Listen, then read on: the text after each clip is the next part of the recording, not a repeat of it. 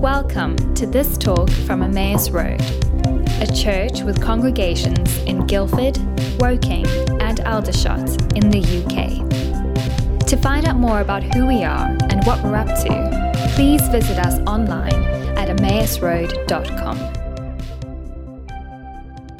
Hello.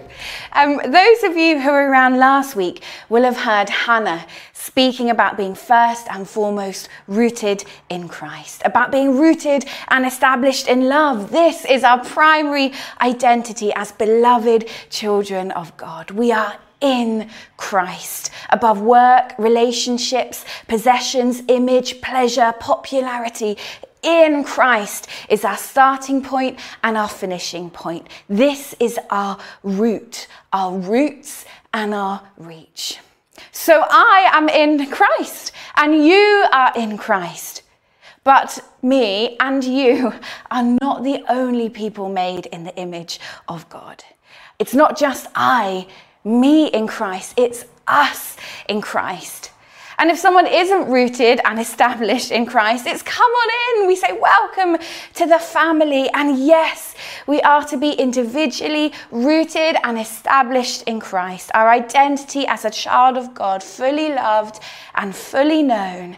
And, not but, and, the journey towards holiness and the pursuit of his presence is ours, not just yours not just mine. The journey is ours. And today we are talking about being rooted in community. So, what is this gloriously messy mission? The extraordinary genius strategy, the wildest frontier we can ever embark on or pursue?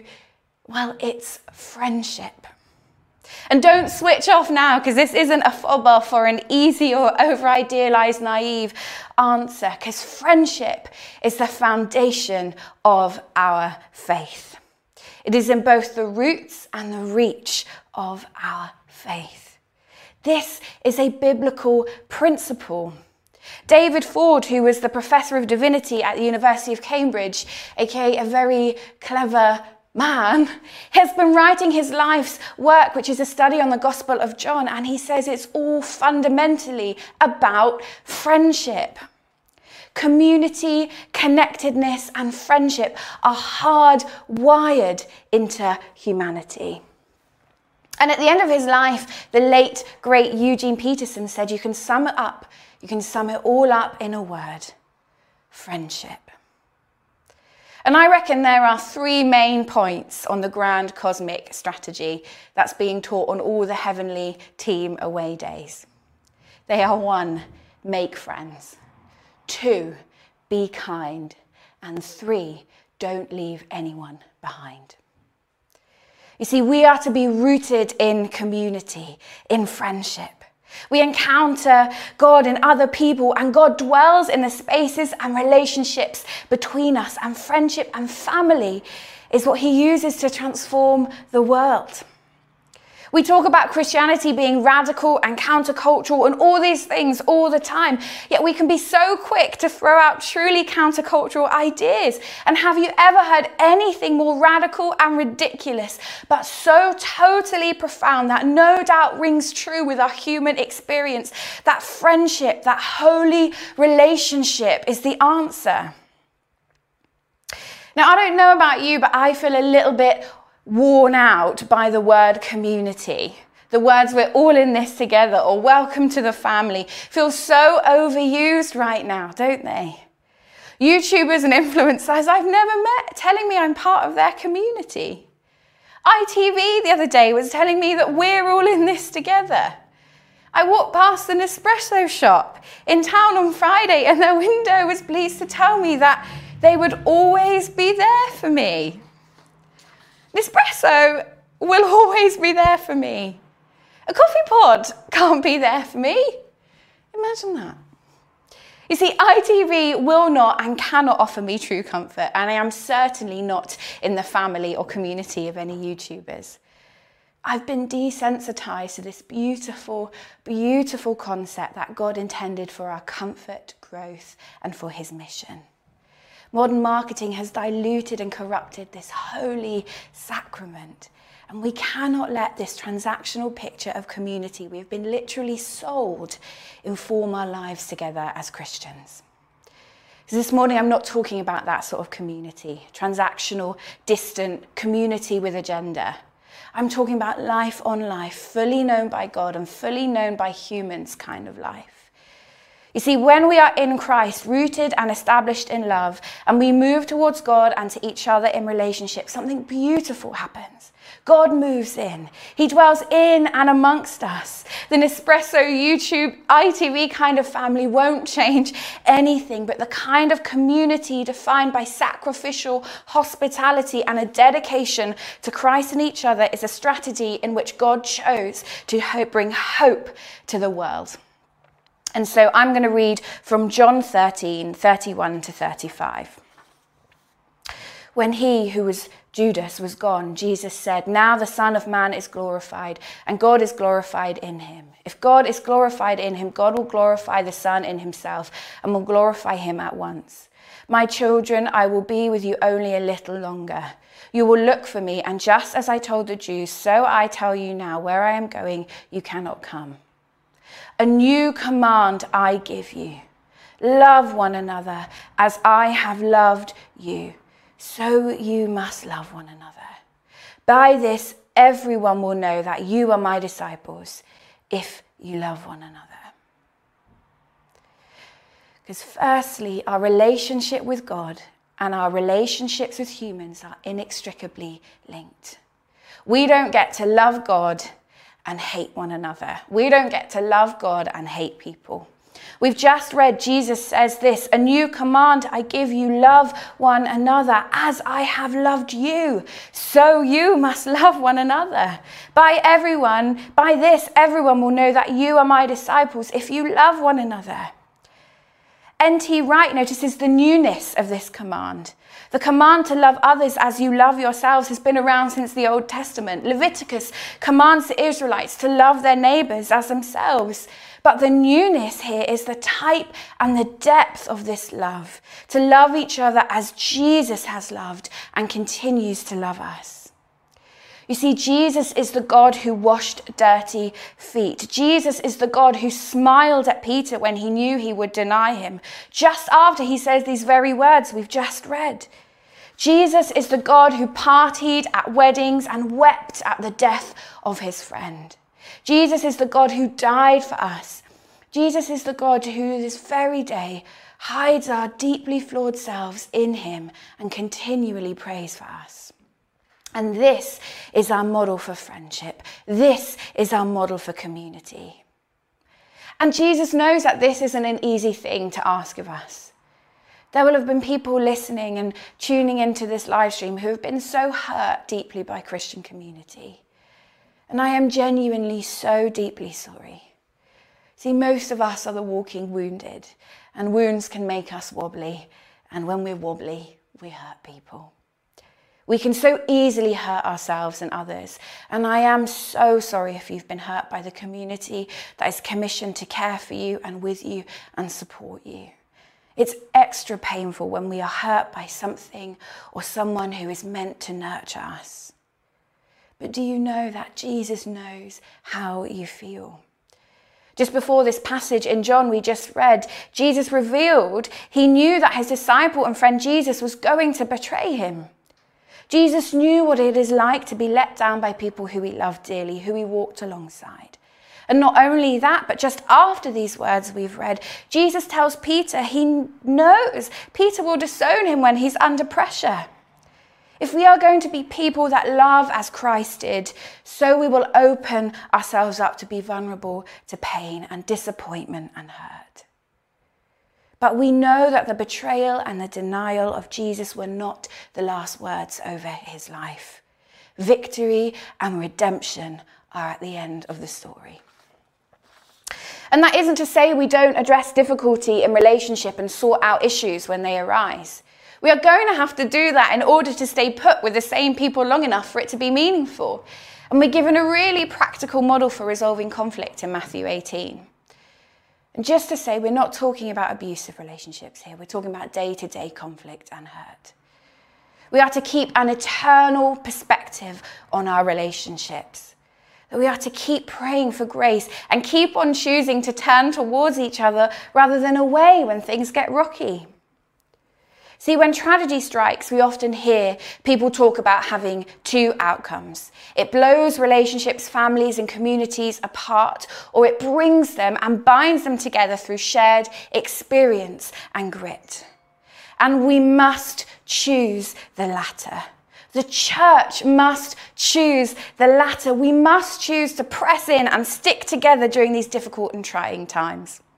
Life is hard right now, it's heavy, and there is so much darkness so close to the surface of so many of our lives and the lives of our loved ones. But this is not the time to turn away from each other. It's the time to turn towards each other, that God might anoint the space between us and dwell amongst us. He doesn't just love you, He doesn't just love me, He loves us. He is with us. And now more than ever, we have to grab the lies from the enemy and say, Not today. Throw them in the bin and out the window because you are part of this community. You are important. You belong. And anyone that says anything else is a liar.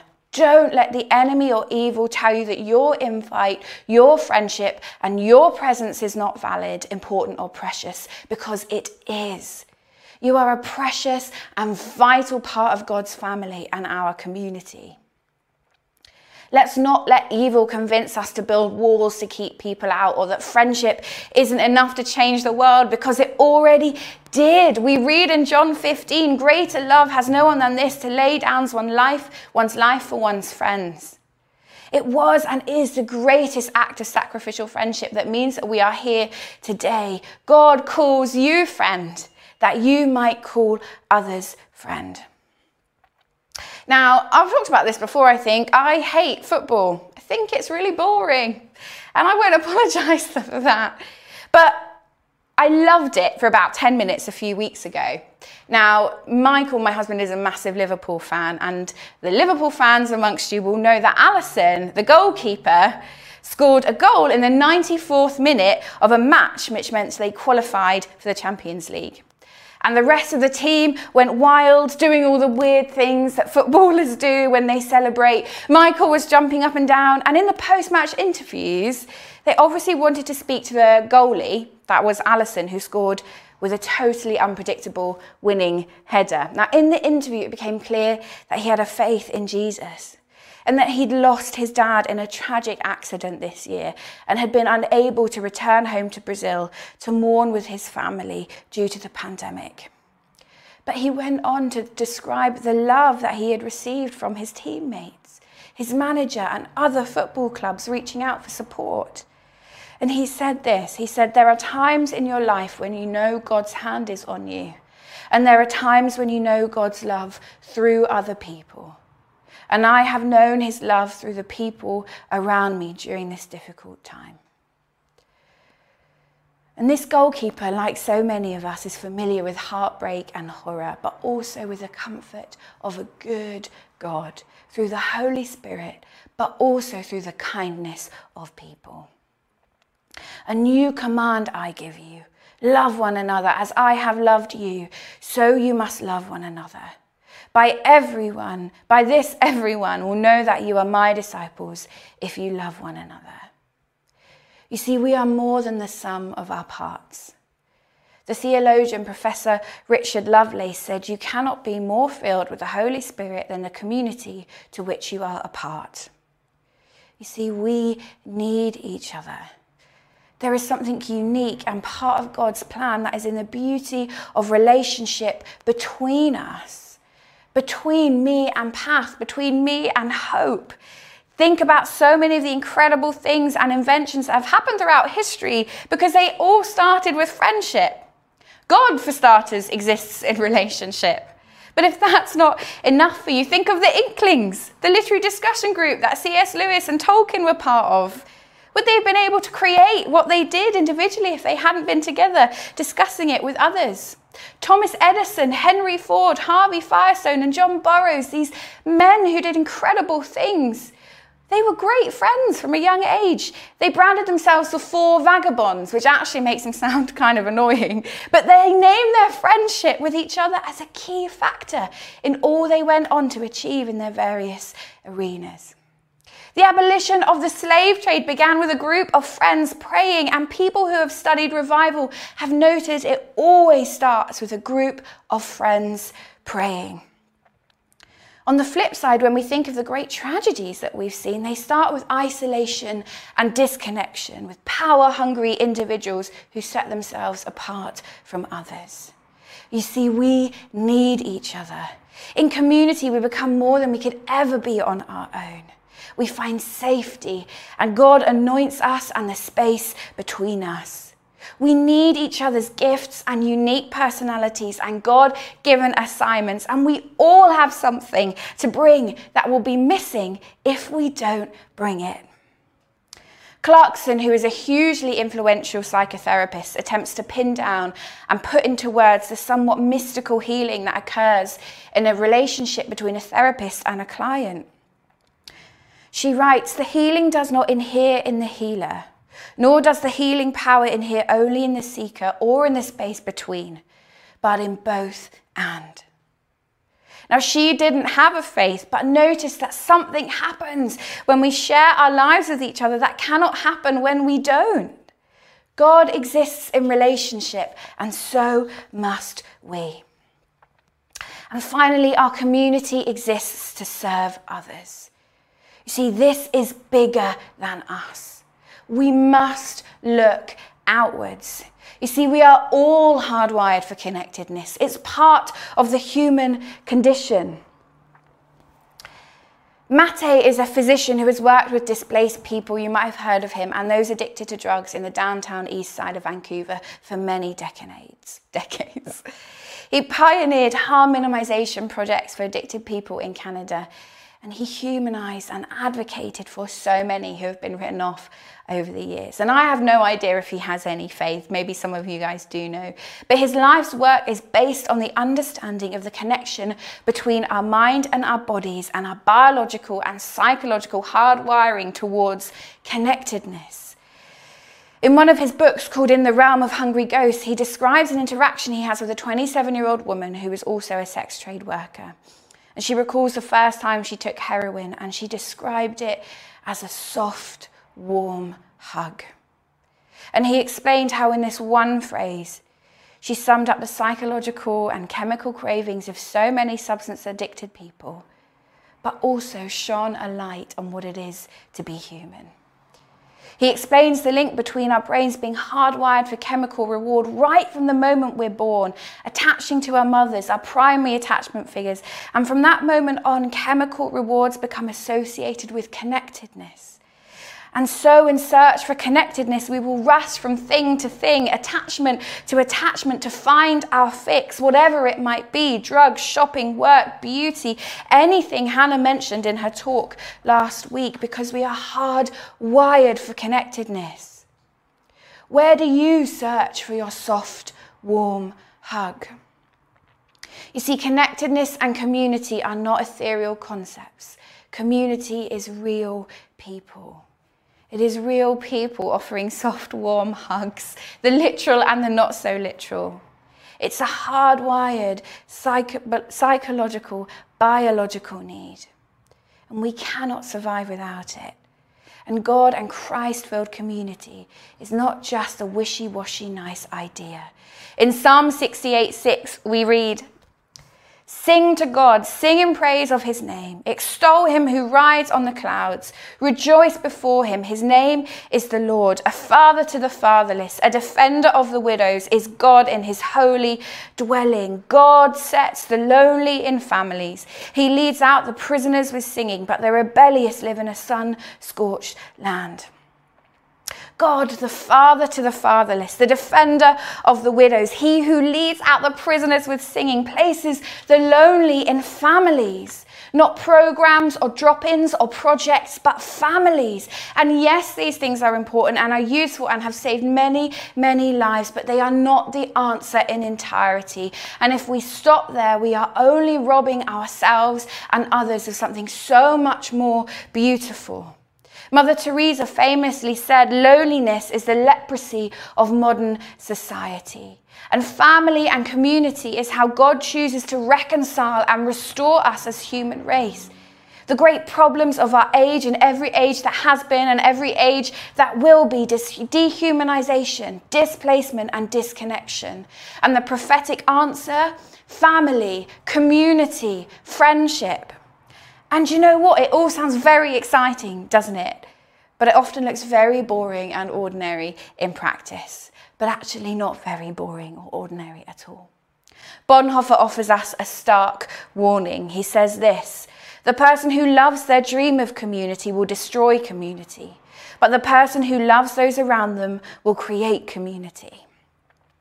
We cannot let our dreams and fantasies of a far off, perfect community destroy the one we have in front of us. It looks like going to collective every week and praying and dedicating yourself to the day to day banalities of each other's lives in between. It looks like meal trains and lifts and awkward encounters in Sainsbury's and spilling coffee on each other's carpets and praying together and weeping together and celebrating together and sticking together. You see, friendship happens in very small acts. The everyday moments soon become the once in a lifetime moments and we live them together side by side.